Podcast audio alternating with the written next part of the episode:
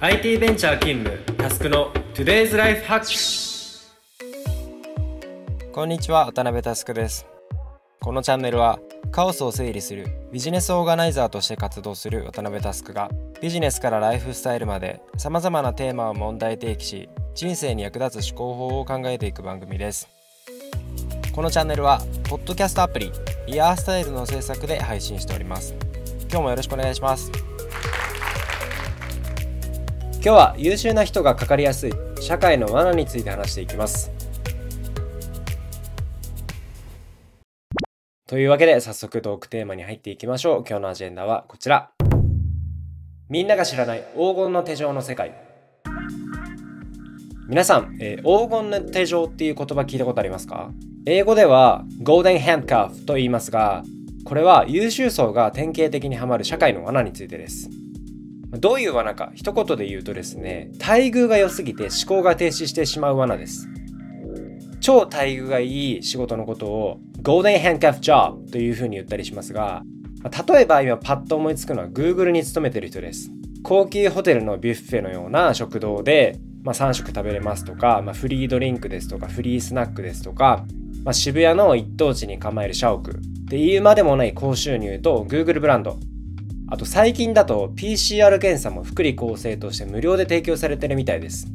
誰しもが一度手にしたら話したくなくなるんじゃないかなっていうのがこういう超待遇がいい会社ですよね。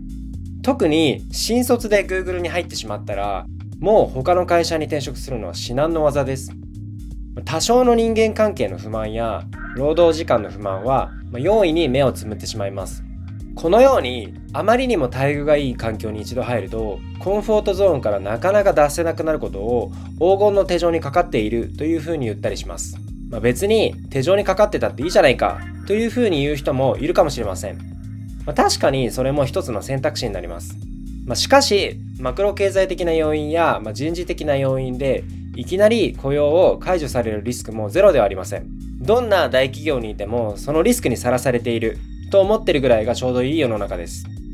そんな時代に生きる我々個人が注意すべきポイントは一体何でしょうか？ここでは2つの観点から注意すべきポイントについて整理してみます。まず1つ目は自分の市場価値というポイントです。今、あなたが Google の営業担当で、まあ、例えば年収が2000万だとしても、転職市場を探ってみたら、まあ、例えば600万程度でしか評価されないことは珍しくありません。それは Google という会社のブランド代がいたずらに報酬を上げているに過ぎないんですがそれが当たり前になりすぎているといつしかその事実さえも頭の中から消えます。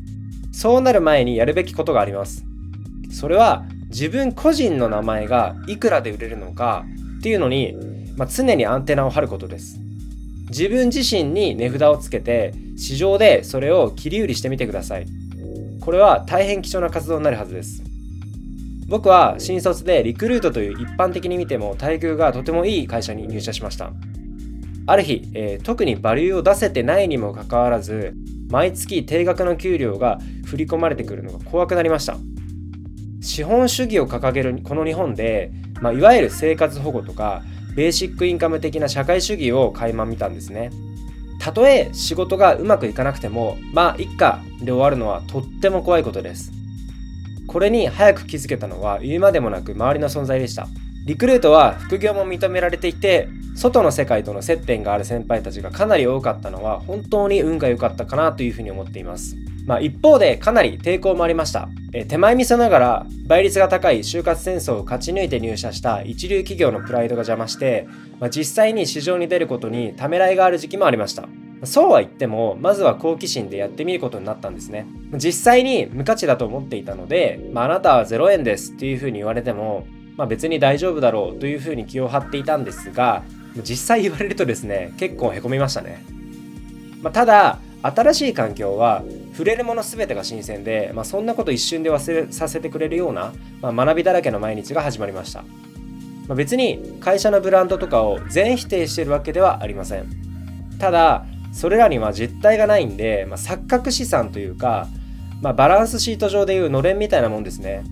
あくまで位置エネルギーくらいの認識でうまく活用するくらいに留めた方がいいと思います。自分という個体に備わっている市場価値には常に目を向けて生活していくことを強くお勧めします、え、2つ目は成長という観点です冒頭少し話した通り黄金の手錠にかかると多少の人間関係の不満や労働時間の不満は容易に目をつむってしまいます。